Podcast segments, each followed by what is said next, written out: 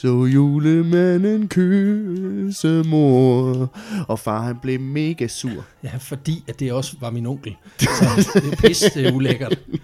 Det er, øh, det er vestjysk jul, når det er bedst. vel, vel, velkommen til, til øh, velkommen til anden. Det plejede at være min morfar, der var julemand. Ej, for helvede. Ej, det er hyggeligt. Det er faktisk rigtigt. Jamen, det, ja, ja, præcis. Der er ikke noget ved Ikke kyssedelen, det er, ikke, Nå, det, det er bare en sang. Det er bare en bare, sang. det var en sang, der, der uværligt passede pissegodt ind i jeres familiehistorie. Lige Ja, lige præcis. Ja, ja skønt. Jeg, jeg hedder Peter Løde. Yes, og jeg hedder Alexander Janko, a.k.a. John Woodpecker, og øh, du lytter til... du lytter til... Øh, John Woodpecker. øh, ja, det lyder som pornonavn. Det er det ikke. Det er mit alias i dag. Og du lytter til, øh, jamen, til et, et fuldlængde episode af Vanvittig Verdenshistorie. Andet udgave af vores lille adventskalender her i Lige december præcis. måned. Vi, øh, vi har tændt adventskransen. Vi har øh, åbnet nogle lover i julekalenderen. Vi har fået set noget Masse julekalender. julekalender. Vi har Jeg fået set en masse julekalender. Præcis. Jeg har allerede, jeg har fået, jeg, jeg har spist så mange julekager allerede, og øh, det, det er kun den, Vi er ligesom det, det er den 8. december, og Præcis. jeg har allerede spist, altså, Du, Det- det, du har det- spist, det, du har spist, du har spist. jeg har spist det, jeg skulle, i hvert fald. Ja, det er det. Lad os sige det sådan. Øh, jeg, Ja. Altså, jeg har jo badet i gløk. altså, jeg, jeg, jeg var ude at løbe, øh, faktisk inden vi, øh, inden vi begyndte op til det her, og det er ikke, fordi jeg skal blære mig, Ja, fordi we det, get it. Ja. you wave. ja, og jeg er også blevet You veganer, Ja, øh, så det kunne jeg godt tænke mig lige at snakke lidt. Nej, Lige 20 minutter. Nej, det er fordi, jeg var ude at løbe i dag, og der var faktisk en, der, øh, der, der stod og skulle over for rød, øh, fordi jeg løber ned i Aarhus Midtby. Der, fordi der er ikke andre Der, stod, der, der, har, der var tre Teslaer, der lige blokerede vejen. ja, Så- lige præcis. Ja.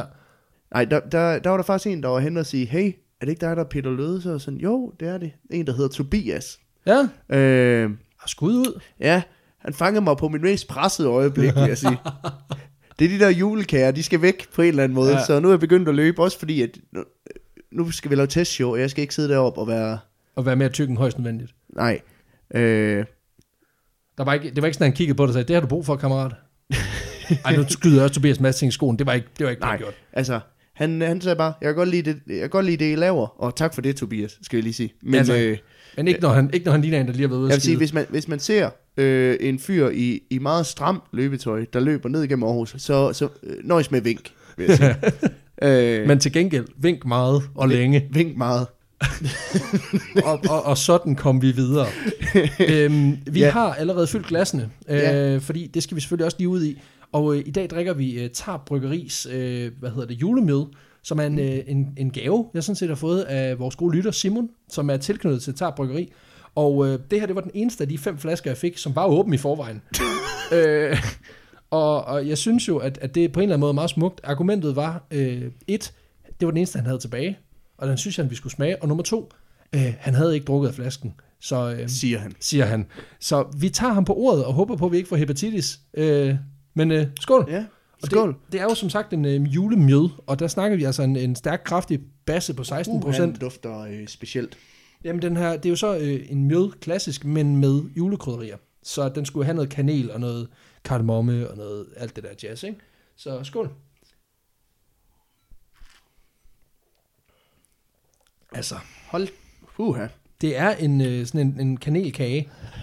Ja, det er en bombe. Det, det er lidt ligesom at være med i det der Cinnamon Challenge, hvis du kan huske det. det. Bare i flydende form. Altså, det smager virkelig af en, det smager sådan lidt af en honningkage, bare flydende. Og det kan jeg jo enormt godt lide. ja, jeg kan ikke lide honningkager. Ej, okay, så, øh. Øhm, så det her mjødsamarbejde, det var en perfekt idé. jeg, jeg kan godt lide honning, jeg kan bare ikke lide honningkager. Nej, okay. Øh, så hvis du... Du det skal er- ikke bage det ind i noget. Nej, det er okay. Så skal jeg nok... Øh. Det resterende møde får du også i flydende form. Det er ikke de julekager, jeg har spist så mange af, kan man sige. Er det jødekagerne, er det ikke? Jo, Det er fordi, det er det nemmeste kage at bage. Det var ikke, det var ikke en... nej. Ej, man. Det er de her jokes. Der er faktisk flere gange, hvor folk har spurgt, hvor lang... Altså, hvad for nogle jokes... Altså, hvad, hvad er det, I klipper ud? Det er typisk det her. Primært jødejokes. Primært jødejokes. Og, og vi har faktisk holdt op med at lave dem. Og når de så kommer, så er de svære at klippe ud. Så det kan godt være, at vi beholder den her. Ja. Men, øh, hvorom alting er... For nu at sikre dig, at du ikke klipper det her ud. Fra, øh, fra jøder skal vi nu over til jyder, så øh, du har taget en historie med i Ej, dag. den er så irriterende. Så klipper du det ikke ud. Perfekt segue lige der. øhm, ja, fordi det er mig, der er historien med i dag, og i dag skal vi øh, snakke om noget, som ulasteligt er forbundet med julen. Øh, kriminalitet. Fordi der er jo ikke noget mere hyggeligt og julet end et godt indbrud. Og øh, det er faktisk også det, vi skal snakke om i dag. Der er jo faktisk overraskende mange, der får indbrud juleaften. Ja, det, ja, det er, ja, men det er jo så typisk ikke det sted, de er, men Nå, nej, det nej, sted, nej. de er efterladt. Ellers ret, ret modige øh, indbrudstyve, der simpelthen lige tænker, vi tager lige på vælgerknæk et sted, hvor folk de er inde i stuen. Det synes jeg også kan noget. Prøv at tage gaverne. banker på vinduet. Jeg skal bare lige høre, har I pakket gaver op? Eller? ja. Hvor, hvor, Var det gode gaver i år, var eller? noget fedt? Bare lige høre, hvad kommer tilbage om et par timer. Er, er noget, at der skal byttes? Har I fået to af en ting? Er der byttemærker på? Og jeg skal lige vide, er det de der byttemærker, hvor man ikke behøver at komme med kvitteringen? Ej, fuck, så er det gavekort til Copper Ken. Come on. altså, Det må jeg stjåle 8 af i aften, for helvede. jeg har Og så går det op for en, at det er fordi, man stjæler i Varde. Og så kan du også bare, så har du også bedt om det. Men, øh, ej, var det for meget? Man kan godt mærke, at der er ild i os i dag. Det, det, det er skide godt. Nej, Den er, det er den her, øh, den her mjød her. det er mjøllen. Øhm, nej, nu skal du høre, vi skal simpelthen tilbage til 1920'erne, fordi at øh, vi skal tilbage og snakke om en forbrydelse, som er en af øjenvidnerne, en af øjenvidnerne er blevet beskrevet som den mest spektakulære forbrydelse i det sydvestlige USA's historie. Den her overhaler selv ting begået af Billy the Kid og James-banden, som er en, en røverbande, øh, som er herret i Texas. Okay, ja. Ja. Jeg, jeg, jeg, jeg kan meget godt lide, at han han vil heller ikke sælge den for stort. Men Nej, det er sådan, jo, jo, jo, det, det er det fedeste, jeg altså, men, men, altså, i Altså her i det her område. Ja, ja, Ja. ja. De andre steder er sikkert sket noget meget fedt. Nu er jeg jo crime expert lige her, Ja. og her er det det fedeste shit. altså, han, er, det, han er nok ikke kommet så meget ud af det sydvestlige USA. Så Nej, jeg, præcis. jeg har spurgt mine venner, de har aldrig hørt noget lignende. Præcis. Han har trukket en streg lige ved Tennessee og sagt, jamen herfra og så, og så ned til kysten, der er det det fedeste. Jeg spurgte min nabo over, øh, over i Tennessee, han sagde, at han har set noget, der er meget federe. Så ja, det, præcis, så vi må trække den der. Men øhm, ja, fordi vi skal tilbage til, øh, til 20'ernes øh, nordlige Texas, nærmere ja. Ja. bestemt byen Cisco, som på det her tidspunkt er, øh, hvad man vil beskrive på den tid som en boomtown. Og det er jo noget, som en Ulastig... boomtown. En boomtown. Og det er noget, som, som jeg i hvert fald forbinder meget med, med Fallout og Mad Max. Og det er fordi, det, det lugter lidt af krudt og kugler, eksplosiver og den slags, men det, Ja. ja, men be, be, det, det dækker sådan set over, at, at der i den texanske ørken på det her tidspunkt, der flyder olien tygt, og det gør, at det tiltrækker en helvedes masse mennesker. Derfor boomer økonomien, derfor boomer indbyggertallet. AKA Cisco er en boomtown. Yes, men det lyder som en, ja, som en by fra Fallout. Ja, det gør det. Jeg tror faktisk også, der er en mission i Fallout New Vegas, der hedder noget med Boomtown. Jeg kan bare forestille mig, Super specifik reference. man kommer ind i byen, og så, Howdy, stranger. Welcome to Boomtown. Ja, det, og det kunne jo, altså, der Og så må, de alle sammen psykopater, som alle de andre er i spil. og der må jo være en by i Texas, der hedder Boomtown. Altså, det, det vil ikke undre mig. Nej, Øh, det er det helt sikkert. Så den holder vi lige fast i, i illusionen, indtil der er nogen, der googler og ødelægger os fuldstændig. Men øh, det er der. Øhm, Som vi plejer. Ligesom det, plejer. det er det.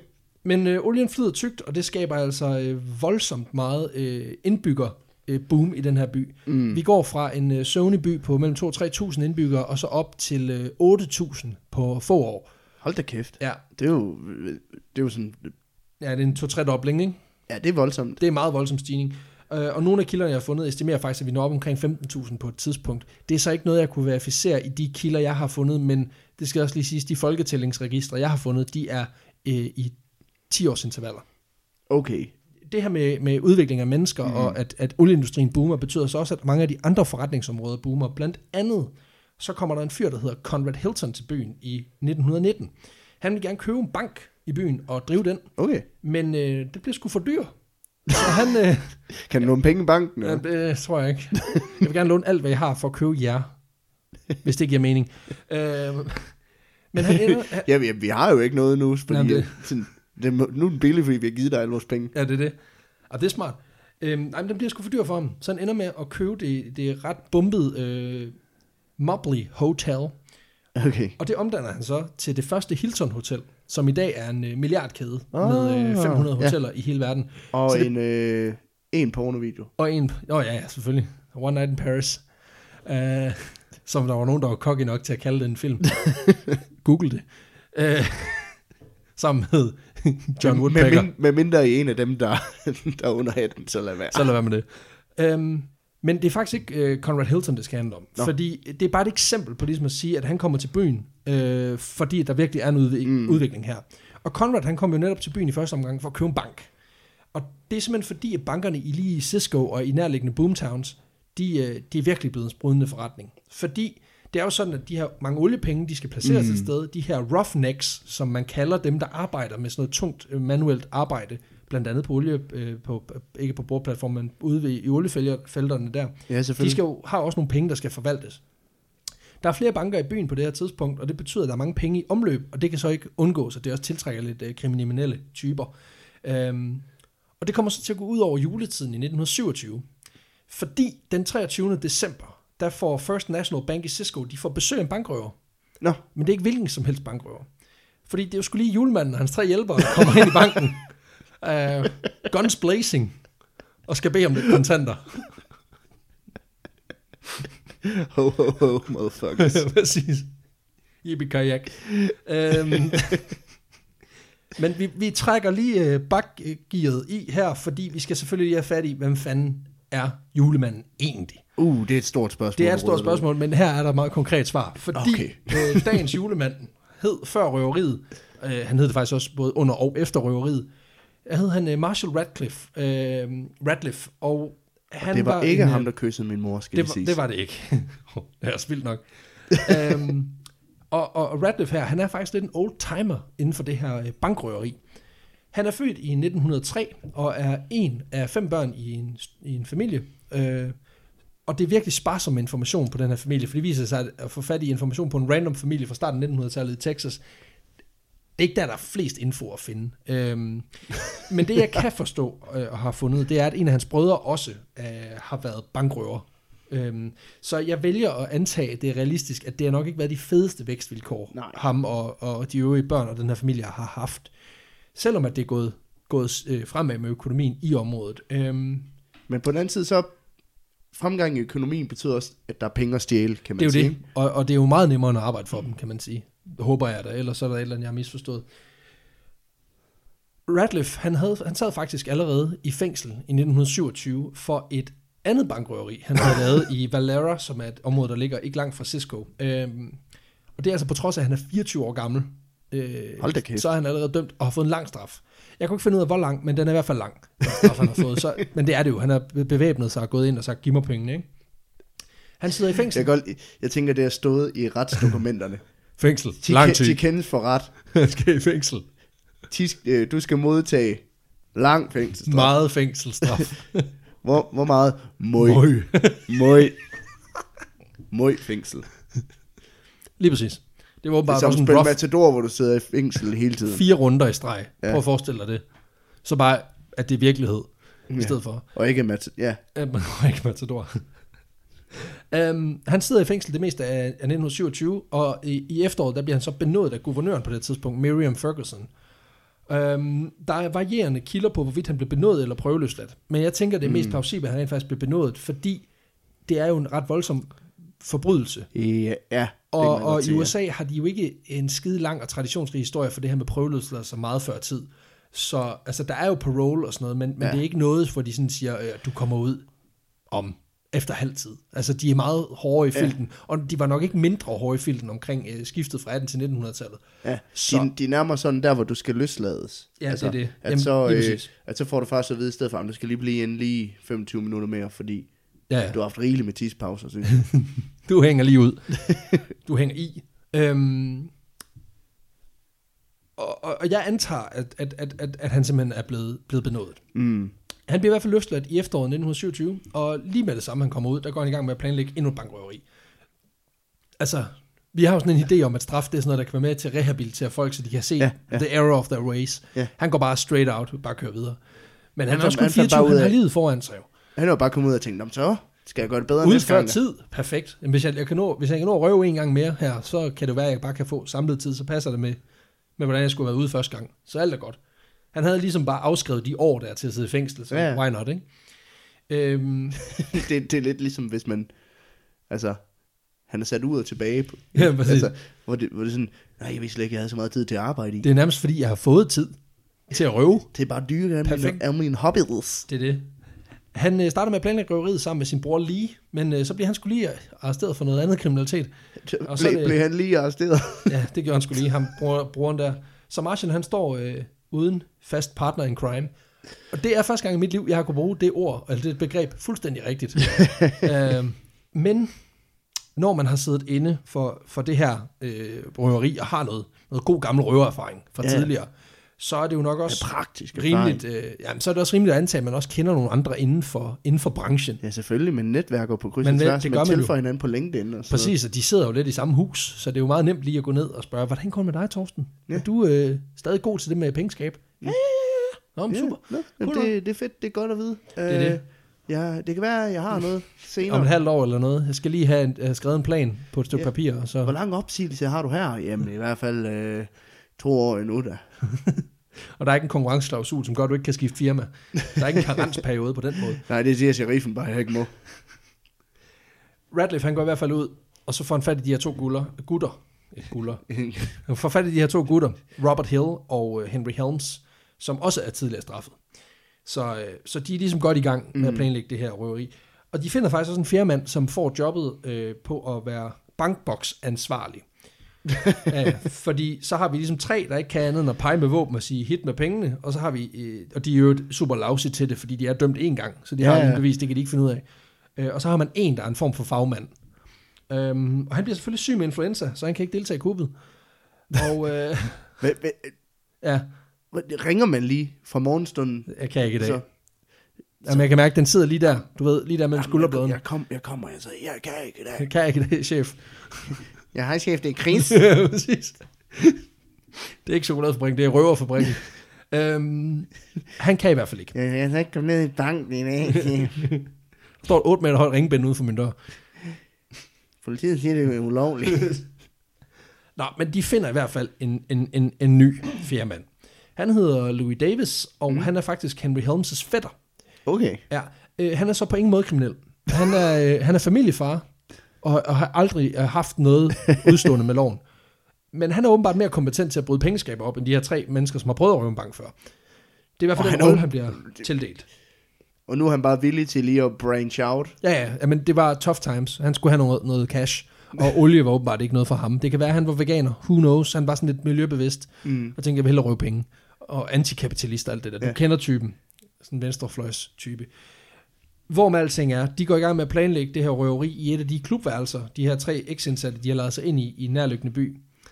Fordi de kan ikke... Så de har, siddet- de har siddet på et kollegeværelse. Ja, på noget af den stil, og med nogle papirtegninger og sådan noget.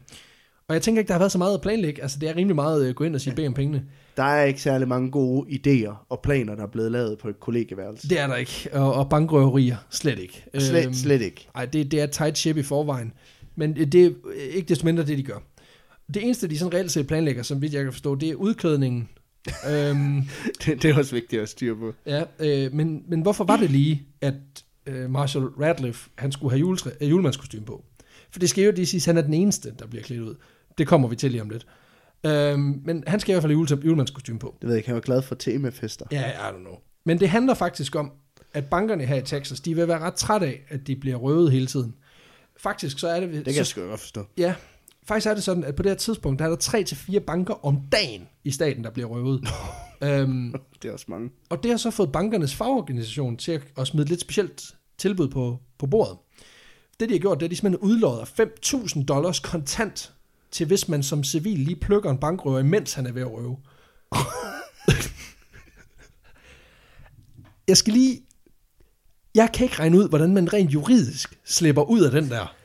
Altså, det svarer jo til, at du som fagforening går ud og siger, vi bekæmper social dumping, og så sender man en presmeddelelse, hvor man lover en, en dusør på 500 bobs til folk, der lige rydder knæskallerne på den øh, ansvarlige på byggepladsen, mm. hvis man ser, at han laver social dumping. Ja, selvfølgelig. Altså, det kan man sgu da ikke. Du kan Nej. ikke, du kan ikke som privat organisation gå ud og sige, øh, hvis du skyder folk, så får du penge.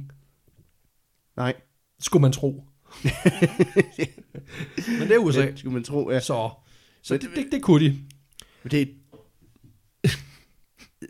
Ansæt nogle vagter til at gøre det der. Det ville være billigere, kunne man agitere for. Men øh, Altså, det, jeg simpelthen ikke forstå, altså sådan, hvad er vi i 1927, ikke? jo.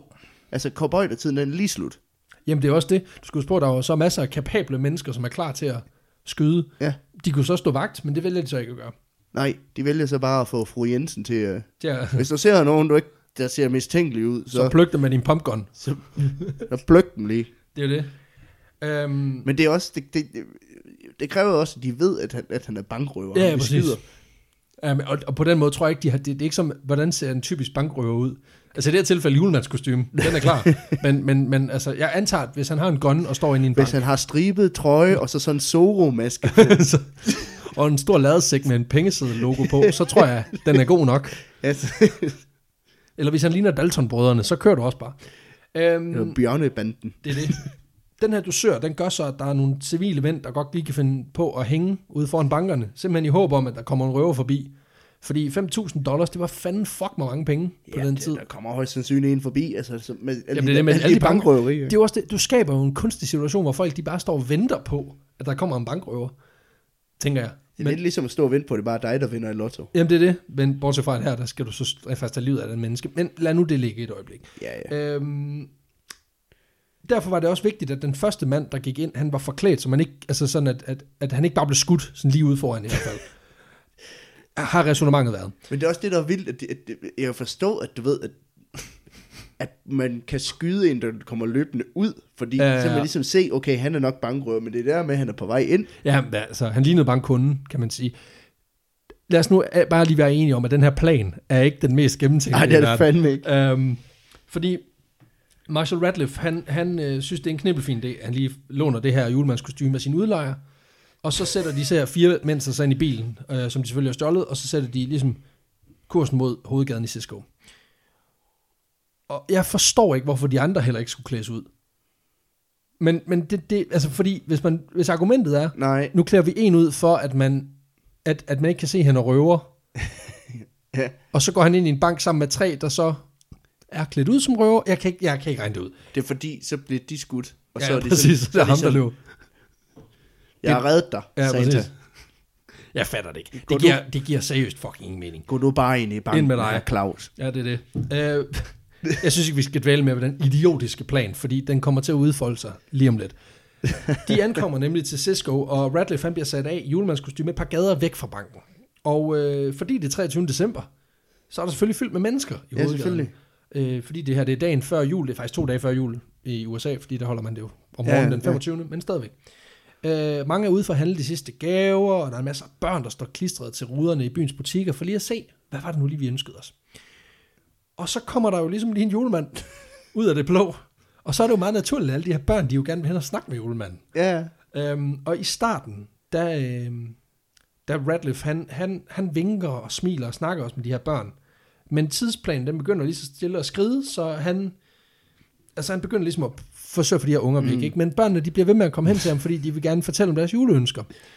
ja det er klart. Øhm, der er blandt andet en, en, en knight, som øh, fortæller, at han gerne vil have sådan en fodbold, og Radcliffe lover at den skal han nok få, så han bare lige lader julemanden være, fordi han skal lige ind i banken og ordne nogle ting. øh, Så lover jeg dig, så køber Ja, en... præcis. øh, Eller, ja, men, men du ved jo, hvordan det er. Altså børn, de giver jo ikke en fuck for din tidsplan. Så, så der er faktisk et par af de her børn, der følger ham med ind i banken. ja, selvfølgelig. Ja, det er skide fint. Men altså, jeg kan også godt se, at det, jeg kan godt se, at det er skide smart at være klædt ud som julemand, også fordi sådan, man blender lidt ind, når det er juletid og sådan noget, ikke? Men det der kan jeg heller ikke forstå, at han ikke har set komme, at man måske også tiltrækker sig lidt opmærksomhed. Jeg, jeg ved heller ikke, hvad han har tænkt. Er han tænkt, at han var den eneste? Eller at han var, eller at der ville være mange julemænd, og derfor kunne han gå sådan uset igennem flokken. Nej, han var den eneste på gaden, der var klædt ud som julemand, så selvfølgelig flokkes de om ham. Den store idiot. Det giver nul mening. Men Især lige op til jul, hvor børnene, de lige, de, de tror, de lige kan smide den ind. Lige et sidste lige ønske. trykket det sidste ønske ud. Ja, lige præcis. Og det er der nogen, der gør. Nå, men øhm, de her tre gutter, han øh, følges med derhen, de, øhm, altså Hill, Davis og Helms, de har fået parkeret bilen, og de er lige i hælene mm. på Radcliffe, øhm, da han går ind i banken. Og han bliver mødt af en øh, dejlig kassedame, der siger, Hello, Santa. Og der er godt humør, der er god ja, stemning i selvfølgelig. banken. Selvfølgelig. Ja, altså lige indtil, de her, ja, lige indtil de her fire mennesker, de griber deres våben og peger på dem og siger, hænderne op. Og ja, de siger fucking hænderne op. Det er skide godt. Øhm, Put all your ho-ho hands up. og hele, hele banken bliver selvfølgelig ramt af frygt. Øhm, og det gør øh, den lille pige, Frances Blazengame, og hendes mor også. øh, de er sådan set bare lige fuldt øh, ind i banken efter Radcliffe og hans crew, fordi at. Frances, hun er øh, 10 år gammel eller sådan noget i den stil. Hun er fan. Hun er fan, hun har set alle, hun har hørt alle hans plader. uh, så hun vil lige, hun vil lige uh, give et uh, sidste ønske til julemanden. Og moren her, hun var sådan lidt holden ved det. De var faktisk over på den anden side af gaden, da de skulle gå forbi. Men hun var sådan lidt, okay, Fint nok. Og så trækker... Men han skal ikke kysse mor. Nej, det er det. og så trækker julemanden sgu en pistol.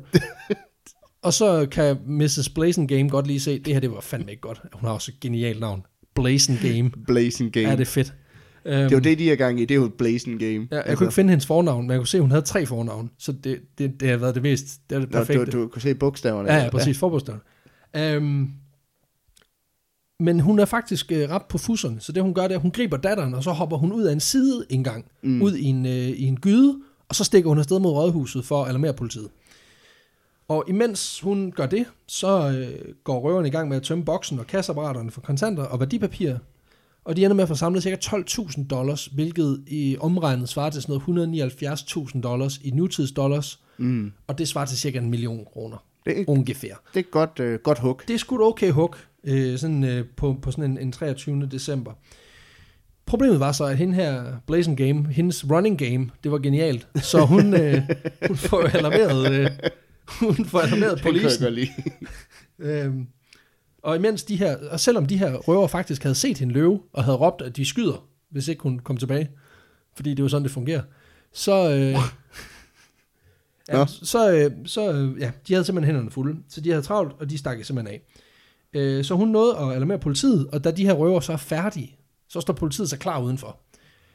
Og det er så vigtigt lige at sige her, at øh, politistyrken på det her tidspunkt er jo ikke det politi, som vi har set, når vi har set The, The Negotiator, og når vi har set øh, altså, øh, øh, film fra 80'erne og 90'erne og 0'erne omkring, hvordan politiet de øh, bærer sig ad rent våbenmæssigt. Øh, fordi det er sådan, at, mm. at altså, politistyrken var egentlig overraskende dårligt udstyret rent våbenmæssigt. Øhm, Det har været en fyr, der hed Claus, der var den eneste, der ville tage opgaven. Jamen, det, det. Nej, men det, det handler simpelthen ja. om, at man, man simpelthen fra centralt hold har sagt, I skal ikke have flere guns. øh, og der har jo været, det er også fordi, der har jo været sådan en i USA. I, I USA? Jamen, ja, men det er fordi, man skal huske på, at USA er jo også et, et, et, et, et, som udgangspunkt et sted, hvor man vil, vil, vil minimere statens magt så meget som muligt. Så hvis statens Ah. folk lige pludselig har alt for mange guns, så har de jo kontrol over, over befolkningen. Og derfor så har alle ret til at have et våben, fordi så kan man forsvare sig også over for staten. Øhm, Det er og, klart. Ja, og, og faktisk så er det jo sådan, at, at, øhm, at der er faktisk et, hvad kan man sige, der er faktisk et bestemt røveri, som ender med at ændre våbenlovgivningen for politiet. Øhm, men det er et, et, et, et røveri, vi bliver nødt til at dække i et andet afsnit. Okay. Øh, fordi det, det er fucking sindssygt. Så det skal vi nok komme til. Jeg vil ikke afsløre hvilket, men vi skal nok komme til det. Og lad være med at google på det, folkens. Så, bliver, så ødelægger jeg overraskelsen. Spoilers. Spoilers. Øhm, de her betjente, de havde et par pistoler, muligvis en shotgun, og så havde de fået fat i en såkaldt riot gun. Og det lyder mega fedt. Ja. Virkeligheden er, at det, er, øh, det ligner en granatkaster. Men den skyder bare ikke med ting, der er farlige, sådan- eller livsfarlige i hvert fald. Øhm, den skyder med enten gummikugler, eller tårgas, eller peberspray. Okay, ja, så det er sådan crowd control. Det er crowd control. Jeg så faktisk også, at, at den moderne version har også et kamera, du kan skyde afsted. Så du sådan, så filmer den. What? Så det er sådan en, det er sådan en kamera i, inde i et projektil, og så kan du sådan skyde det ind et sted, så kan du så se på en tv-skærm, hvad der så sker derovre. Det er ret fedt, egentlig. Prøv at tænke, hvis de brugte dem sådan i de der masse demonstrationer. Det eneste, de, det eneste, de får filmet, det er bare, at den rammer en fyr lige i panden. Lige i snotten. Jeg forstår ikke, at der ikke er nogen sådan, øh, altså filmfolk, der har brugt det aktivt i en, en eller anden spillefilm. Ja, det er jo Det genialt. kunne være et fucking Det er fedt genialt. øh, kamera-move. Nu, nu, nu har du rigtig meget kameraudstyr. Jeg, jeg, jeg lugter ny investering. Er det det? Jeg tager lige det der, det der 10.000 kroner stillkamera derovre, så skyder jeg det simpelthen ud igennem et, øh, et rør via øh, trykluft, og så laver Ja. vi nogle fede effekter. Men jeg tror også sådan en riot gun, altså sådan en super soaker. Altså, Ja, ja, det, det, det, er, jo, det, er, jo, det er jo en til en det samme. det, det minder, altså, de kan jo også skyde hårdt da. Det kan de, det, især hvis det er den gamle, der, den der 50'er, den der gule og, og grønne, som vi alle sammen havde Ja. i, i vores Hvor barndom. man så stod og pumpede. Den skulle pumpe 50 gange, før du den Chokker, nogenlunde. chokker, chokker, chokker, chokker, chokker. Og så... En form for... Ja, Chokker, chokker, chokker, chokker. Jeg vil ikke sige, hvad det ligner. Nå, vi skal afsted. Vi skal videre her, fordi Chokker, Øh, chokker, chokker. politiet ikke specielt godt udstyret.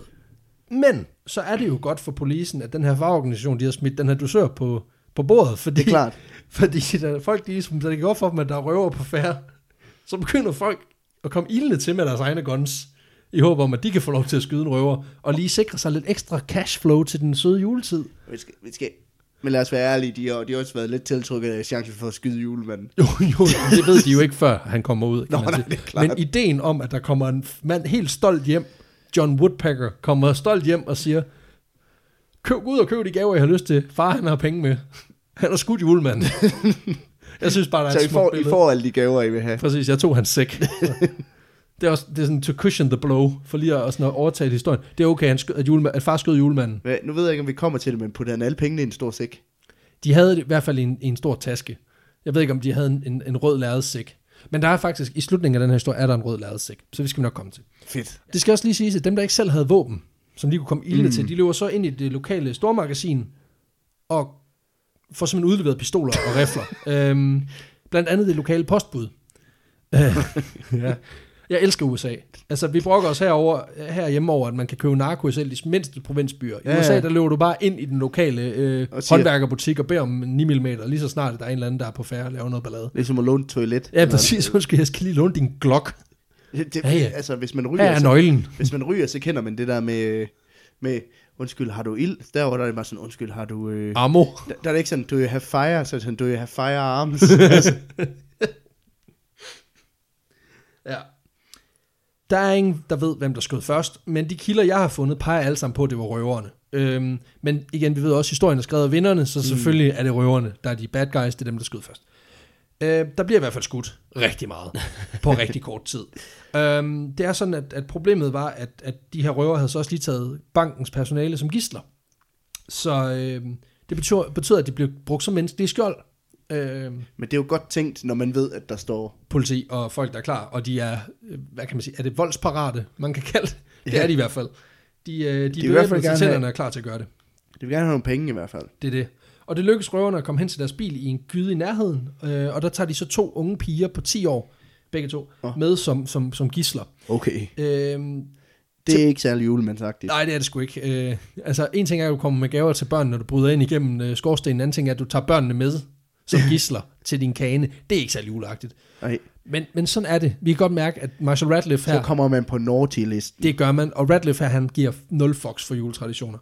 Så øhm, tilbage, der står banken med over 200 skudhuller i, øh, og overalt så ligger der sårede civile, som er blevet skudt af enten røverne eller civile. Det er der ikke rigtig nogen, der ved. Nej. Øhm, men i alt der bliver seks civile såret, og to, to betjente, de mister faktisk livet. Øhm, What? Ja, og de, det så er røverne, de er blevet skudt. Det er ikke sådan, at der var en civil, der bare har peget til højre. og Så bare, øhm, og to af røverne er også blevet såret. Øh, Radcliffe han er blevet ramt af et skud i kinden og i benet. Og ham her, Louis Davis, som var den familiefaren, der ikke mm. har gjort noget ulovligt, han er også ret hårdt såret efter den her udveksling. Og øh, de forsøger at stikke af i den her flugtbil, men øh, i bedste Olsenbandens I, stil... ka- i kanen. Ja, i kanen. Øh, men i bedste Olsenbandens stil, så er de skulle lige glemt at fylde benzin på. De har lige fyldt på for en femmer, og så, øh, så de kan se, de vil løbe tør. Øh, de, kan ikke, de kan ikke rigtig følge, øh, ja, de, de kan ikke nå så langt. Og så bliver deres, øh, på vej ud af byen, der bliver deres ene dæk også punkteret af den her mob af folk, der, der stikker af efter dem. Det vil nok, man bor i en olieby, og så tænker man ikke lige... Benzin. Ben, benzin er det, Ja, jeg det er mangler. det. Ja, men prøv at, du tror, de er dumme nu, bare rolig. It gets worse. um, Det glæder mig til. Ja. Der var jo en stor gruppe civile, anført af en politibetjent, en af dem, der var tilbage, som lige havde været inde på politistationen og hentet en pumpgun, som ligesom stikker efter dem til fods. Og derfor så stopper de bilen, og så øh, stjæler de en ny flugtbil fra en øh, 14-årig, som kommer kørende. Og ja, 14-årig. ja tak, det måtte man, det måtte man dengang. Øhm, Okay. yes. Og de går så pan- helt panisk i gang med at flytte alt the loot og alle folk og gisler og hele lortet over i den her nye flugtbil. Uh, og da de så er klar til at køre, så finder de ud af ham, der den 14-årige, der har givet dem øh, bilen og har taget benene på nakken. Mm. Han har skulle lige taget nøglerne med sig. Uh, Fordi han ikke er dum. fordi han ikke er idiot, og de havde travlt. Um, så de må skulle lige flytte hele lortet tilbage til en anden flugtbil igen, for der er ikke andre. Um, og på det her tidspunkt, der er Louis Hold Davis... kæft, det er en lang jul. Ja, det er det. Det er også bare, at man ved, at man får lange løg af den her dag. Altså, det, er, det er ikke nemt at være Marshall Radcliffe i den her situation, men det ændrer ikke på, at øh, de skal videre. Louis Davis, vores uskyldige familiefar her, han er ret hårdt såret, og han er faktisk blevet bevidstløs på det her tidspunkt. Så derfor så efterlader de ham i bilen og stikker af i den her punkterede bil. øh, de bliver forfulgt ud af byen, hvor det lykkes dem at få smidt deres forfølgere ved simpelthen at køre bilen igennem sådan et kuperet terræn, øh, hvor de så også ender med at efterlade de her to øh, 10-årige piger. De stjæler så en ny bil, hvor de så tager øh, føreren som gissel. Det er en anden 14-årig knægt, Hold da øh, som kører en ny bil. Og øh, faren til den her dreng og ejeren af bilen. Han ser det her ske, så det han gør, det er, at han resolut i bedste Texas, men jeg går ind og henter sin pumpgun, shotgun, og så skyder mm. han efter bilen, der er på vej væk i Ja, selvfølgelig. Og der sover han så sin egen søn, som sidder på førersædet. Flot. Skide godt. Øhm, Der er rigtig mange... Altså, det, misfires her. det, det er utroligt, de ikke er blevet ramt endnu. Det er sådan en vådeskuds compilation, vi er ude i. du finder på YouTube. Best, Best of. Sa- Santa. Ja, best of Santa, Santa Robberies. Ev- Everyone gets shot. Hilarious. Og så den der... you won't believe this ending. Ja, og så den der, den der smiley, der griner så meget, den græder. Ja. Lol. Lols. Øhm, de overnatter en plantage, hvor det lykkes dem at undgå at blive fanget øh, af den her politistyrke, som efterhånden er ret stor. Faktisk så Ja, det- udvikler det her sig til at blive den største menneskejagt i Texas historie på det her tidspunkt. De skal bare have fat i de her røvhuller. Øh, fordi det er jo klart, at der er to betjente, der er blevet skudt, der er en masse civile, der er blevet ramt. Så derfor så organiserer øh, betjente og frivillige sig til at finkæmme hele området omkring Cisco. Men det, ja, altså, det, der er jo helt vildt, altså, det, det, jeg kan godt forstå, at de, de gerne vil have fat på dem med alle de her, øh, hvad vil sige, med det her body count, de har bag sig efterhånden. Det er ikke? Men øh, det er ikke kun deres skyld.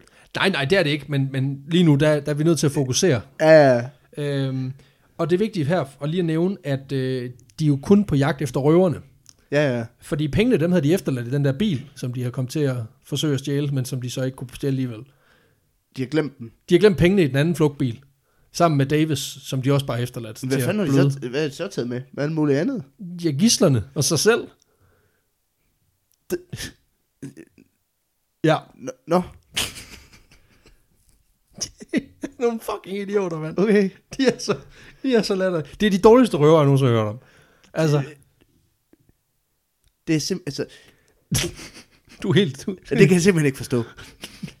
altså, man skulle, du har en, en taske med en million, du har to gisler, og så har du en hårdt såret kammerat. Ja. Så tager du de to gisler med at glemme pengene og din kammerat. Den er ikke god. nej. Nå, Du har ikke mere. Det er simpelthen for åndssvagt til, at du kan lave jokes på det. det jeg begynder bare at håbe, de bliver skudt. Ja, det, og det var roligt. Det kommer vi til. øh, fordi dag, i dagen efter her, der planlægger de tilbageværende tre medlemmer af banden, de planlægger simpelthen, at de skal tage tilbage til Cisco Mm. og gemme sig i mængden. Ja, fordi Because fucking idiots. Um, og de efterlader så ham her, de havde taget som gissel, ham her den sårede 14-årige dreng, som de i øvrigt havde nægtet at spise noget i den der plantage, hvor de overnattede. uh, fordi, du ved, fordi de bare er onde mennesker. Uh, de stjæler så en ny bil, og uh, på det her tidspunkt, der, uh, mens de er på vej tilbage til Cisco, der er der, altså, vi, skal lige, vi tager lige en status her, fordi to ud af tre mand er såret på det tidspunkt. Ja. Radcliffe, han er i rimelig dårlig forfatning, fordi han blev skudt i benet i kinden. Og så kan man sige, de har rigtig spist noget og overlevet ved at sove udenfor og sådan noget. Så de er ret presset. Øhm, de kører mod Cisco og bliver opdaget af en politipatrulje, da de forsøger at krydse øh, en, en, en stor flod på en bro. Det er ikke bare, de kører ikke. øh, så, så dumme er de trods alt ikke. Øh, det ender selvfølgelig i... øh, kig lige, der er nogen, der er i gang med at køre over, øh, køre igennem floden. Jeg tror sgu, det er dem. jeg tog ud og kigger på det. Over. Kom ud sådan. Nej, det mener jeg det, det, det, det, ikke. det, det er fandme julemanden. Og hans elv, og hans elver. Og hans hjælper, Hjælper, og han ja. blev skudt i benet. Ja. Det er derfor, han bare kører øh, foden på speederen. Jeg tror, det er dem, der ikke røde, jeg, jeg, tror, det er dem, der røde banken den anden dag. Jamen, har de pengene med? Nej, Jamen, så, dem er har det vi jo ikke, fundet. så, så er det ikke dem. Den har vi fundet. øhm, det ender selvfølgelig i endnu en biljagt. Øh, men det ender også i ildkamp med to betjente ude i midt af en af de her oliefelter. Og en af betjentene, det er en tidligere Texas Ranger, der hedder Cy Bradford. og han har medbragt sin øh, gode gamle ven, Old Betsy, som er et øh, dobbeltløbet shotgun.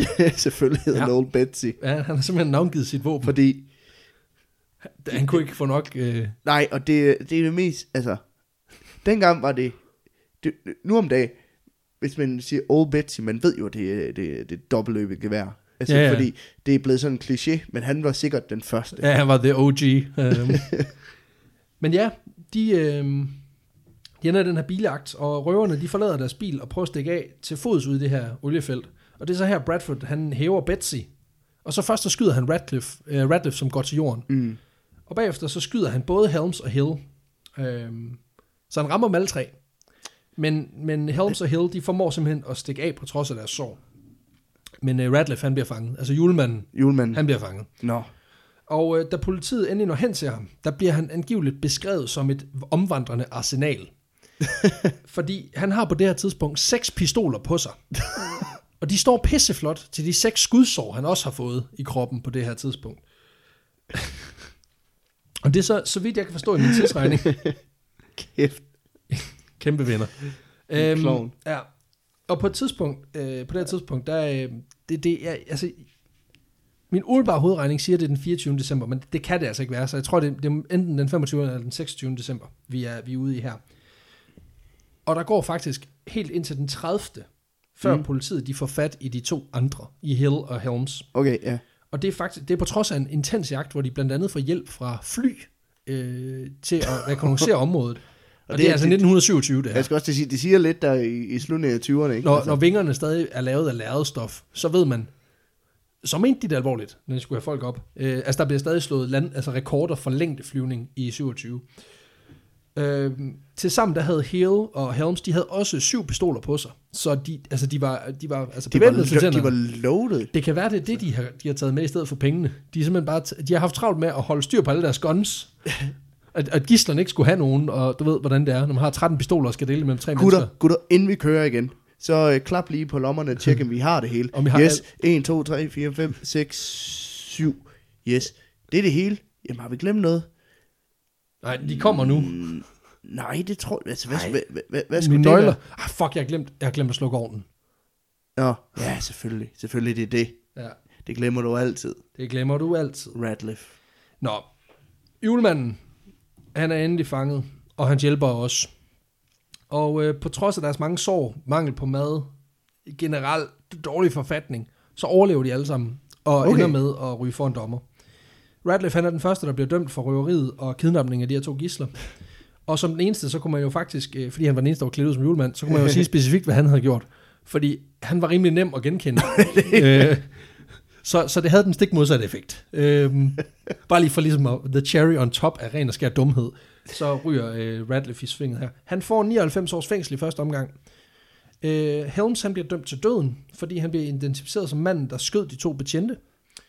Og han bliver henrettet i øh, september 1929 okay. i den elektriske stol, efter forgæves at have forsøgt at få omstødt dommen på grund af sindssyge. Så det Oh. var sådan, ja, det, det prøvede han ligesom at få. Hvad? Ja, nå. Ja. De, de, de er jo bare ved, nå.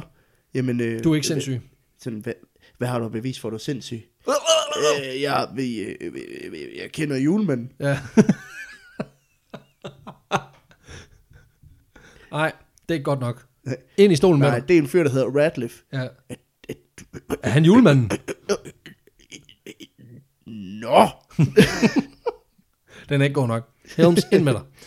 Sæt dig nu ned i den stol. Det er det. Hill, han kan, som er den sidste her af de tre, øhm, han erklærer sig skyldig i væbnet røveri, og så giver han sin dårlige barndom skylden og græder begs for mercy. Han vil gerne undskylde for det, han har gjort.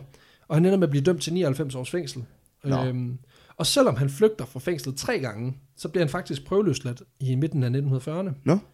Øhm, da han kommer ud, skifter han navn og lever faktisk som lovlydig borger indtil sin død i 1996. Så han, han gik faktisk fra the naughty list to the nice list. Lige præcis. Jeg tror også, han fik gave til sidst af julemanden. Det tror jeg faktisk også. Ja. Som ikke var en gun. um, Det kan også være, det er det. De, er bare, de, de ønsker sig det samme hver jul. Ja. og, og nu kunne historien sådan set være slut, men det er den ikke, fordi øh, jeg sagde jo lige, at Radcliffe han blev dømt til 99 år i første omgang. Ja. Og det er fordi, han er slet ikke færdig endnu. øhm, han bliver dømt som medgangsmand i drabet af de her betjente. Og i marts 1927, der får han... Øh, nej, det er så i 28, undskyld. I 1928, der får han øh, sin fængselsstraf omstødt til dødsstraf. Nå. Ja. Og så forsøger han faktisk også at fake sindssyge, for at få omstødt den her dom. Og han begynder at opføre sig crazy i sin celle, og det ender faktisk med, at han overbeviser sin egen mor om, at han er sindssyg. Jeg kender jul, eller jeg er julemanden. Præcis. Øhm, så hun ender faktisk med at, at, få Nå. en, at forsøge at få en høring omkring hans øh, status. Okay. Radcliffe han bliver forflyttet til et nyt fængsel, for at han skal afvente sin, øh, sin dødsstraf. Og i november, øh, det er så i 1929, november 29, der begynder han at fake, at han er blevet lam i kroppen, samtidig med, at han er crazy. Og det lykkes ham faktisk at få overbevist to fængselsbetjente om, at den er god nok. Så, øh, så de ender med at hjælpe ham med at bade, de ender med at hjælpe ham med at gå på toilettet, og de ender med at hjælpe ham med at spise. Det er fordi, han blevet i tvivl om, de... Øh, det, det er ikke sikkert, det er nok, at, øh, at, at de vil grille en sindssyg. Det er være sådan, men vil I grille en handicappet også? Det, tror, det tror jeg ikke. Ja, det, øh, men det er han ikke, i hvert fald. Fordi den 18. november, der, øh, den 18. november øh, 1929, der øh, lykkedes det Radcliffe at få fat i en af deres pistoler. Og så skyder han simpelthen og dræber den ene af dem, Nå. og forsøger at dræbe den anden. Men heldigvis så er betjent øh, Pack Kilborn, han er øh, et stort brød, så han får wrestlet Radcliffe ned på gulvet, og så øh, slår han ham simpelthen bevidstløs. Knytter i face. Og det skal siges, at det her det er åbenbart en fængselscelle, hvor at man kan kigge ind udefra. Altså der er nogle vinduer eller et eller andet. Ja, øh, sådan nogle klassiske Ja, bars. sådan nogle git, git, Ja, ja, gitter. og man kan se det ud fra gaden. Og, og det er meget vigtigt for historien nu, fordi da han bliver overflyttet til den her serie, han er her åbenbart ikke i det her fængsel ret længe, øh, fordi uden for murene, der er der en masse folk, som vil være træt af det her pis. Fordi det er jo to år siden manden, han har begået den her kriminal, kriminalitet, og, og han er ikke blevet dømt til døden endnu. Så deres retsfølelse, den er blevet trådt på. Og Ja, har de fik ikke engang lov at skyde ham. Jamen, det er det. og øh, der er folk, der har mistet betjente, der er folk, der har mistet familiemedlemmer på grund af den her sindssyge julemand. Og han er ikke engang blevet henrettet endnu. Så øh, de får nok. Så de samler sig simpelthen ude foran det her fængsel, Mm. for at få justice shall be served. Og da de så ser det her Sikkert stunt, præcis de samme mennesker, der stod og ventede ude for banken. er det det. Og da de så øh, ser det her med, at den, den her politimand bliver dræbt, så samler de sig endnu en gang, og endnu større antal. Faktisk så er det så meget, der kommer til at være så meget som 2.000 mennesker, der står ude foran det her fængsel. What? Ja, og vil have Radcliffe ud. Det var sådan en fjerdedel af byen. Ja, nej, men det er, jeg tror, han er i en lidt større by på det tidspunkt. Oh, okay. Men faktisk, så ham her betjenten, Kilborn, han nægter dem adgang. Ja, jeg ved godt, han hedder Kilborn. Det er også et der vildt er en navn. grundlæggende, grundlæggende øh, selvmodsigende i det. Øhm, han nægter simpelthen, at de får adgang til dem, men de vil jo ikke udlevere ham, fordi de kan jo ikke bare give ham til fremmede freaks. Nej. Øhm, men det lader de sig ikke øh, slå det tåls med. Så den, øh, den 19. november om aftenen, der er der simpelthen 20 mand, der simpelthen pacificerer politistyrken. Så går de ind og henter Radcliffe, tager ham ud på gaden, svinebinder ham og hænger ham i en lygtepæl. Shit. Shit got Der var, real. der var lønstemning, hva'? Hold da Der kæft. var ikke bare lønstemning, der var lynch. Der var bare lynch. Ja. Øhm, og det er så her, jeg lige bliver nødt til at nævne, at øh, datoen for den her lynch og detaljerne har jeg fundet på den mest fucked up creepy hjemmeside, jeg nogensinde har læst på. Nemlig øh, lynchinginTexas.org. øh, ja, og det er en .org, skal vi lige have fat i en gang til. Det vil sige, det er en øh, organisation, der står bag.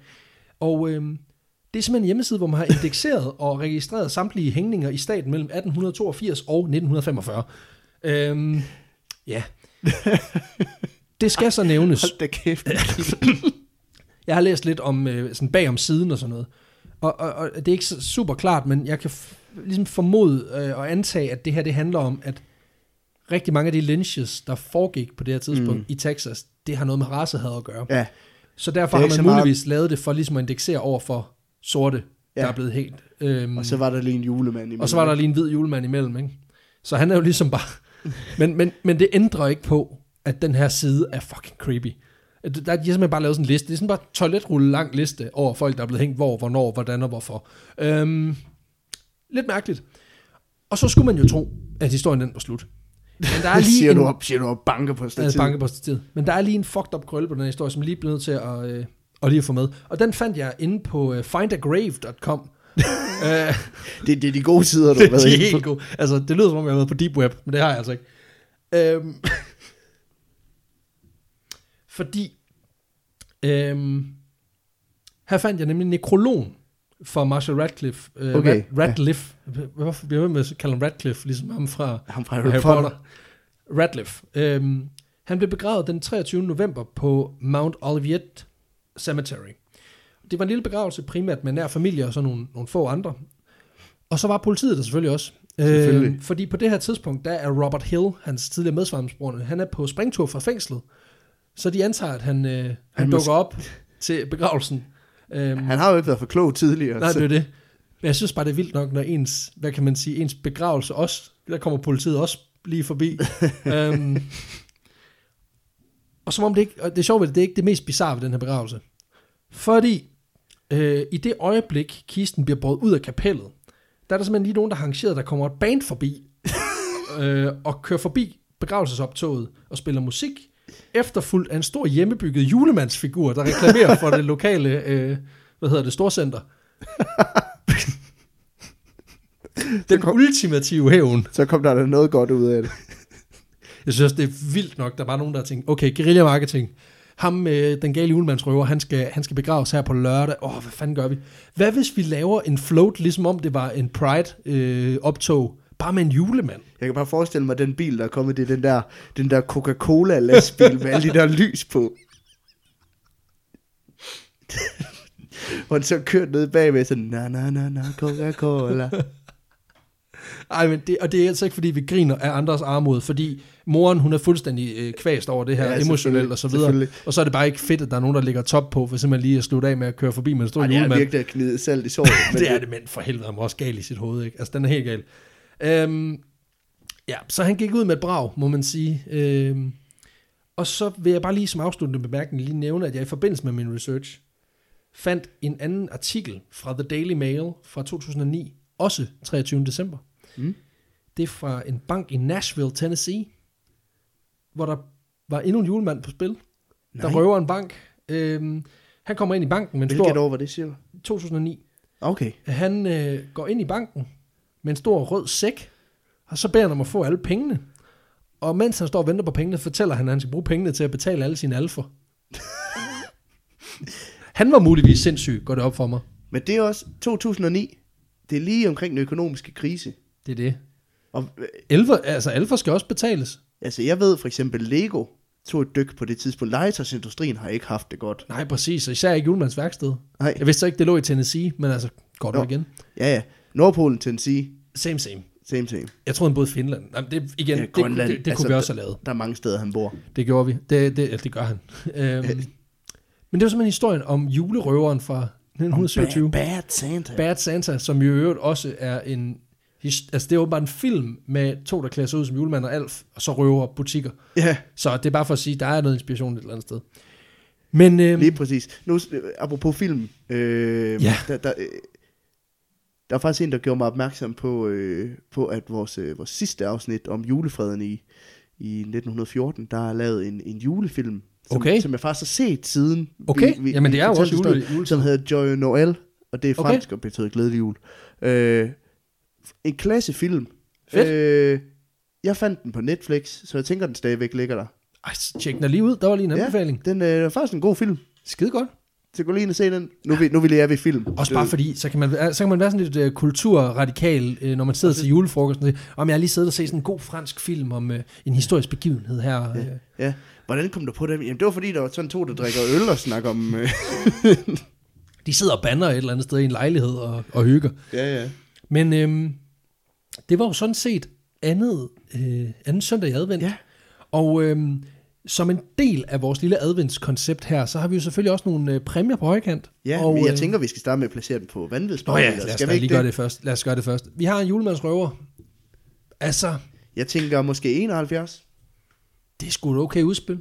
Jeg vil, øh, jeg vil gå så langt som at sige 73, fordi den her historie kan koges ned til noget, som du meget hurtigt kan fortælle Mm. til en eller anden julefrokost. Den har det der retellability. Det har den. Og- Reed. det er godt, det kun er halv liters flasker, de her møde, fordi det ville blive noget rigtig råd, hvis vi skulle igennem helt liters. Ej, det, vi har ikke drukket det hele, skal siges, men stadigvæk.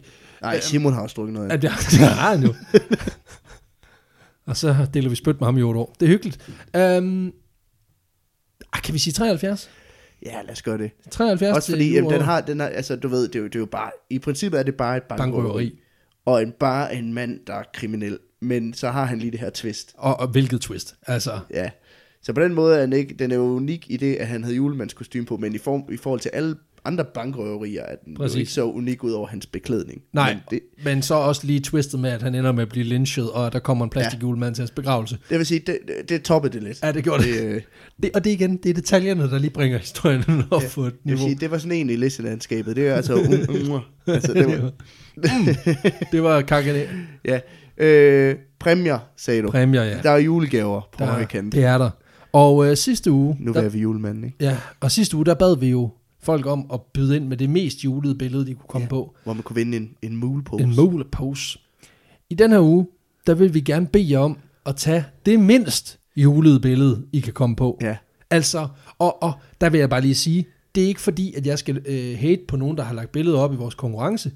Men hvis du tager noget fra Google, så vinder du ikke. Mm. Det er jeg nødt til at sige. For, vi vil gerne se jeres kreativitet. Ja. Ikke jeres Google abilities. Dem har vi set i forvejen. Ja, ja. Altså, bare tjek vores inbox. Inbox, den er helt fyldt ja. med Men det er simpelthen shit. det mindst julede det billede. mindst julede Hvis billede, du vi skulle tage det, det mindst julede billede, hvad skulle det så være? For lige at give lidt idéer. Jamen, altså, jeg tænker, det modsatte af hvid, det er, noget, det er sort. Og hvid jul, det er mega julet. Så det skal være noget, noget dark, og noget sol, og noget... Altså, jeg tænker... Mayhem på sommerferie. Mayhem på, på sommerferie, præcis. Altså sådan, du ved, øh, fire sure emoer på en, på en, øh, på en, en, en, en tropisk ø. Der står med en kokosnød. Det vil være fedt. Okay, ja. Det, det, det tror jeg var det mindst julede billede, jeg kunne forestille mig. Altså, forestil dig det der klassiske øh, julepostkort for familien, og så bare diametrale modsætninger på alle parametre. så en sweater, der ikke har hjorte på, eller juletræer, men en, der har birketræer og bjørne på. Så noget. Helt åndssvagt. Det kan noget, synes jeg. Det kan et eller andet. Det kan sgu et eller andet. Så, øh, men ligesom, øh, ligesom sidst, vi, øh, vi går ind og laver et opslag på Facebook, Det hvor vi, vi. lægger det her, øh, Konkurrence. hvor vi lægger det her op, og i forbindelse med, at vi udgiver det her afsnit. Det så øh, gå ind og, og kommenter derinde, så, øh, så skal vi nok shout jer out, og I øh, vinderen bliver annonceret i, i løbet af ugen. Det gør den. Øh, vi har tænkt os at gøre det cirka lørdag. Ja, det bliver sådan dagen noget. i før det næste afsnit udkommer. Lige præcis. Øh, Og så skal vi til noget nyt. ja, apropos julegaver, Ja, tak. så øh, hvor vi os ind på Nu gør vi jo det, som, som kan jo make or break this enterprise. Ja, vi har fået en, en samarbejdspartner, Det har vi. øh, som vi faktisk er rigtig glade for. Helt vildt. Øh, Det her, det skal siges, da vi bliver kontaktet af den her partner, I får det at vide lige om lidt. Altså, vi var begge to sådan en år. Altså, det her, det var ret vildt for os, fordi det er nogen, vi har set op til sådan rent sådan professionelt mm. i lang tid. Så når de gerne vil samarbejde med os, altså det, Ja. ja. det er et totalt fedt seal of approve. jeg vil sige, det de har tilbudt os, det er at komme med økonomisk støtte til podcasten, Lige præcis. øh, mod at vi Hjælper dem hjælper også. dem øh, ved at fremhæve dem. Og Ja. det øh, skal vi, skal vi afsløre. gør det. det er netavisen Zetland, som Det er det. Hvis man måske har hørt, hvis man har hørt nogle andre podcasts, øh, Schødt-ministeriet Det er med det. Michael Schødt og Hvad så med Christian Fuglendorf? Ja. Ja. Og nu er Øh. vi så den tredje øh, partner på det tog. Ja. Der kommer muligvis nogle flere, det ved vi selvfølgelig ikke, men, Nej, men men, vi, det er øh, bare for at sige, nu kommer vi i det selskab. Ja, og vi, øh, både, øh, både Alexander og jeg er jo er uddannet journalist, Ja. øh, og synes begge to, at Zetland, netavisen Zetland er super, super fedt øh, medie, Helt vildt. der, Altså, der har en lidt alternativ approach til journalistik, fordi det, de er ret gode til at tage pulsen på tendenserne, der er Helt derude. Øh, jeg, jeg, jeg, selv brugt det en del tid faktisk, og jeg synes, at de, de er ret gode til at ramme ned i, hvad er det folk de taler om, men også prøve at forklare, hvad ligger der egentlig bag ved det hele. Ikke? de er sindssygt gode til at lave de her lidt mere dybdegående ting, hvor man netop føler, at jamen, det her det er ikke højpandet. Det, det kan det godt være. Det er øh, velskrevet artikler, veldokumenteret, velresearchet, mm. men det er også tilgængeligt. Og så har de jo bare en masse fede formater. Altså de, mm. de får alle, du kan få alle deres, øh, alle deres artikler kan, kan laves på lyd, eller findes på Ja, lyd. Bli, Så- bliver simpelthen læst op af dem, der har skrevet den. Og det gør, at, at, at du netop kan få tykket dig igennem tingene på en anden måde. Lidt ligesom, at det er ikke os alle sammen, der har tid til at sidde og læse bøger ved natlampen, inden vi går i seng. Så derfor hører folk lydbøger. Altså her, der får du faktisk noget, noget seriøst, tung, solid journalistik, der er i nem indpakning. Og Ja. det synes jeg er mega fedt. Og, og det, øh, altså jeg kan nævne, jeg har, jeg, jeg, jeg har været rigtig glad for det, øh, faktisk. Og det skal lige siges, at det, det er ikke bare hvem som helst, vi indgår samarbejde med her. Ej, overhovedet vi, øh, vi har faktisk øh, vi har fået rigtig mange tilbud, og vi har sagt nej og nej og nej og Ja. nej, indtil det her kom. Fordi at det faktisk er et produkt, vi selv er rigtig glade for, og noget, som vi mener, vi kan stå inden for. Øh, Der er ikke nogen- Der, der er et online casino, der har skrevet til os på et tidspunkt, Ja. hvor at øh, det... Nej tak. Ja, det bliver øhm. Kæmpe nej tak derfor. Men det her er, er simpelthen noget, vi synes, der, der, der virkelig er fedt, men også noget, som vi tænker, der, der er interessant for jer som lyttere, fordi det netop er Præcis. øh, ting fortalt på en alternativ måde, hvor det nemt at gå til. Lige præcis. Øh. Det er jo også vigtigt for mig i hvert fald at nævne, og for os i det hele taget at nævne, lidt ansporet af Zetlands tankegang om, at de lægger også øh, de fleste, hvis ikke alle deres tal i regnskaberne frem også, at jeg vil også sige til jer lytter, at I skal jo ikke være i tvivl om, at vi drager selvfølgelig økonomisk fordel af, hvis I vælger at bruge det tilbud, som vi, som vi har lavet sammen mm. med Zetland. Men virkeligheden er også, at vi vil aldrig nogensinde indgå et samarbejde, hvis ikke vi også følte, at det var meningsfyldt for jer. Nej, og det, og og, og det, er jo, det handler jo om, at, at vi skal jo også på en eller anden måde en eller anden form få noget ud af det her, udover alle jeres øh, virtu- virtuelle high fives og femstjerne anmeldelser. Fordi jo, det kan drive os rigtig langt, men vi lægger også bare rigtig meget hjerteblod i det her, og vil også rigtig gerne kunne kompensere os og kunne mm. forsvare over for os selv, at vi bruger alle timerne. Og det kan Zetlands tilbud være med til at gøre. Og derfor vil vi også gerne være helt åbne omkring, hvor- hvordan det her 100%. samarbejde det fungerer. Det fungerer ved, at vi, øh, vi har simpelthen fået et, øh, et, et helt specielt, øh, hvad kan man sige, åbningsstarter tilbud for nye abon- abonnenter, som, øh, som I kan blive en del af, hvor I får to måneder, Måneder. af Zetland for 50 kroner. Og det skal siges, at normalt så koster den første måned 40 kroner, Ja, så vidt jeg ved, og derefter koster det 129 om måneden. ja men det er et eller andet. Altså, Så noget, det er i hvert fald en rigtig god deal. Det er en, Øh, det er en, en, en væsentlig reduktion Ja. af, af, af, af den normale pris. Og det der så er finten i det for os, fordi det er jo, det er jo sådan en, en, en marketingsting, hvor vi får ikke nogen penge af Zetland, med mindre nogle af vores lyttere går ind og bruger det her tilbud. Mm. Øh, og det fungerer vidderligt sådan, at hvis I går ind på vores landing page, og, og benytter jer af tilbud, det kommer selvfølgelig til at ligge på vores Facebook og sådan noget, vi skal nok også lige sige det her i podcasten, men, men hvis I benytter jer af det, og skriver, øh, og, og siger, I vil gerne prøve to måneder hos Zetland for en 50'er, jamen for hver, der gør det, så får vi 200 kroner af Zetland. Mm. Og bare lidt hurtig hovedregning, det er en pisse dårlig forretning for Zetland umiddelbart, men det er fordi, de tror nok på, deres produkt er godt nok til, at I gerne vil blive der, Ja, øh, efter prøveperioden er slut. og der kan man sige, at de... Altså, jeg synes også, at de har et super fedt produkt. Altså, for, for, 100. for at nævne noget konkret, jeg har læst, øh, inden for de sidste 14 dage, har jeg læst en artikel omkring udtrykket, øh, ind bare lige, hvad jeg kan huske. Jeg læste en om, om udtrykket okay boomer, Ja. som er meget op lige nu, øh, hvor den ligesom forklarer det her generationsskæld, der er, hvor, hvor, hvad, hvad er det, det her OK boomer signalerer, hvad, hvad er det egentlig, det er et udtryk for. Super godt forklaret, men øh, som egentlig tager udgangspunkt i et meme, Ja. øh, men som forklarer, hvad er det egentlig for nogle sociale ting, der ligger bagved. Mega nemt forklaret. Så læste jeg noget faktisk i dag omkring øh, klimaforandringerne, og hvad, hvor- hvordan vil livet være, øh, hvis vi ikke gør noget ved klimaet, hvordan vil det så se ud ved slutningen af det her århundrede. Øh, hvor de har ting, de, der var ting, man kunne trække i, så kan man se et billede nu, og hvordan vil Meget det se interaktivt, ikke? Ja, og det er det, jeg synes, der er super fedt ved det. Det er det der med, at de forklarer tingene på en, på en nem, men også lidt anderledes måde, som man ikke rigtig får andre steder. Nej, og det er bare et pisse solidt produkt, og det er derfor, vi har indgået samarbejdet.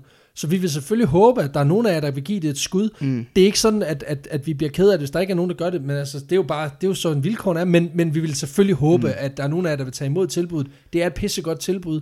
Vi bruger det selv, og er glade for det, og derfor så, så vil vi også Ja. give jer muligheden for det, uden at de skulle betale. Og så synes vi også, at det var et kæmpe kado til os, at de, at de henvendte sig direkte til os for at, at ja, ja, er tilbyde et samarbejde. Og vi- vær ærlig at sige, at det har, det har været fuldstændig på vores præmisser også. Der har ikke været noget som helst. Altså, vi har selv fået lov at være med til at definere, hvordan noget af det skulle foregå. Ja, de blander sig ikke i, hvordan vi promoverer det. Øh, det er de sådan set ligeglade med. Øh, så, øh, så, men det er jo et kæmpe kado, fordi vi begge to er glade for mediet, ser op til det rent journalistisk. De har nogle gode journalistiske idealer omkring åbenhed, ærlighed, øh, øh, Kvalitet, kva- kvalitet. tilgang, etik, alting. Ja, altså, det er sådan men en, også, også nogle gange at bruge tiden, altså det jeg godt kan lide ved det faktisk, tror jeg, er at de, de ofte bruger tiden på artiklen. Rigtig meget nyhedsjournalist, nu, nu bliver det meget journ- journalist taler om journalistik, men rigtig meget journalistik er meget, meget øh, her og nu, hurtigt, hurtigt, hurtigt, hurtigt, hurtigt. ja, ja. Øh, hvorimod jeg har, altså det indtryk jeg får på Zetland er, at tingene er færdige, når de er færdige. Præcis. Fordi man vil gerne de udkommer, når de er færdige, og ikke når de skal udkomme. Mm. Og de har, øh, Det er i hvert fald det indtryk, man får. og det synes jeg er super fedt. Det, Det bliver et langt plok, men det er altså også bare nødvendigt, når det er første gang. Det, vi får mm. Helt sikkert skåret det til at få det sagt på en skarpere måde øh, i de kommende. Men- det var også bare fordi, at vi har faktisk været meget, vi har talt meget omkring det her med, at vi gerne vil holde, holde de her økonomiske samarbejder ude af podcast. ja, Øh, jeg tænker, den måde, vi vil gribe det an på, i første omgang i hvert fald, er at nævne det i slutningen af lige podcasten. præcis. Og ellers så, øh, så tænker jeg egentlig bare, jamen, Vi giver det et skud, og, og vi har en prøveperiode med dem, og når den så er opløft, altså er, er udløbet, så finder vi ud af internt, om vi skal fortsætte eller ej.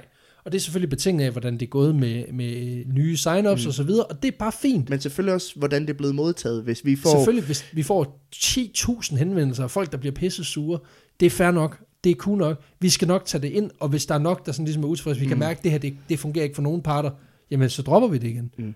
Men, men sådan er det, vi, vi bliver nødt til at prøve nogle ting af her, og øh, vi prøver at gøre det på den mindst irriterende måde for jer, og skabe øh, de bedste rammer, og give jer noget, som I ikke ville kunne få andre steder, medmindre I selvfølgelig lytter til Sjøtministeriet, eller hvad så med Christian Fuldorf. Det hele er jo fordi, vi godt kan lide at lave det her, og gerne vil have muligheden for at lave endnu mere. Lige præcis. I princippet, Det ikke? skal I bare lige huske Nå. på. Den måde, det foregår på, det er, at man skal gå ind på øh, zetland.dk Skråstreg. skråstreg Augsburg Rocks. Ja, tak. Reference. Øh, man kan også gå ind på øh, zetland.dk skråstreg vanvittigt, men man kommer ind på den samme side. Ja. Øh, Zetland er med Z, skal det lige siges. ja, og tag nu lige og gør det på Augsburg Rocks først. Og det er Augsburg Rocks lige ud i et. For jeg har faktisk brugt rigtig meget tid på at overtale dem til, at det skulle være linket.